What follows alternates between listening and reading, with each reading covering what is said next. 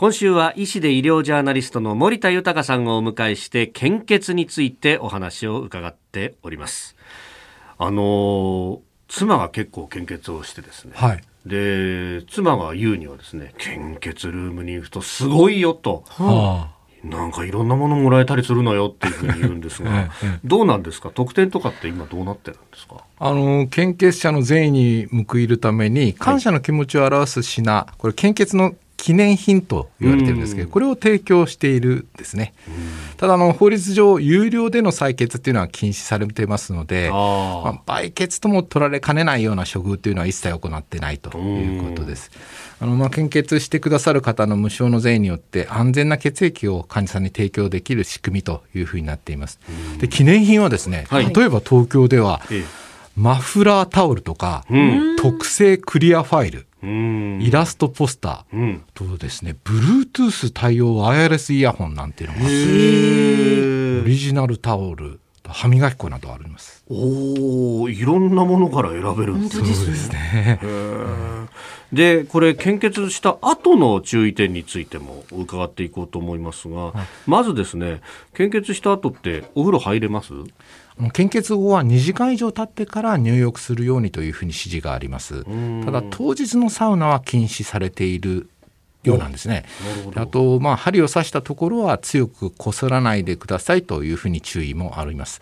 まあ、その他ですね、献血後に注意するということは、はい、乗り物を運転される場合は十分な休憩、約まあ30分以上取ってからお願いしたいと。とまあ、ジュースですね、特にスポーツドリンクとかお茶など、これを十分に、えー、摂取していただきたいということです。お酒を飲んだりとかタバコを吸ったりというのは献血直後は避けていただきたいということですね。と、うん、水泳とかマラソンなど激しいスポーツも避けていただきたいと、まあ、この辺が注意事項ということですね。なるほどあの献血に限らないことなんですけれどもそのあの注射針を刺されるのが苦手っていう方もいらっしゃいますよね、はい、なんかこう気分が悪くなってしまう方もいらっしゃるのかなと思うんですけどその辺はどうなんでしょうか、はい、あの献血の際に俗に言う気分不良というのが発生することがあります。これ正式名称はですね、血管迷走神経反応とも言われていて、バゾベーガルリアクション VVR と言われているんですね。針を刺されたことや、これから針が刺されるんじゃないかなというこういう不安がきっかけで迷走神経という神経が刺激されて、脈が遅くなったり血圧が下がったりということで大体ですね献血者の約1%に起こるというふうに考えられています。まあ、実際に血圧が低くなったり、はい、えー、脈がゆっくりになったり、まあ、気分が悪くなったり吐き気があったりクラクラっとしたりということがあります。まあ、特にですね睡眠不足とか、はい、お腹が空いている時なんかにも起こりやすいと言われてますんで、まあ、あのこういう症状が出たら我慢をしないですぐにスタッフに伝えることが大事なんですがこの血管迷走神経反応を予防するため日本赤十字社ではですね採血時にレッグクロス運動というのに取り組んでるんです。何ですか？それはレッグクロス運動。はい。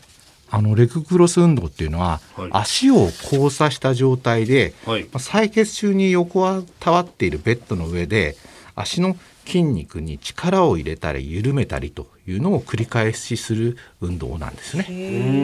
でこの運動を繰り返すことで全身の血液の流れが良くなるので、はい、まあ、献血に伴う副作用を予防することができると考えられているんですね。まあレッグクロスだから足を交差する交差させるってことですね、はい、交差させた上で、えー、まあ横たわってますよね採血中は、はい、そして足の筋肉に力をぎゅっと入れたり力をぐーっと抜いたりして、まあ、足への血液の流れを良くすると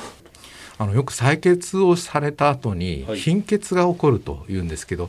い、ほとんどの場合はこれ貧血ではなく、はい、このいわゆる迷走神経の反射なんですよね。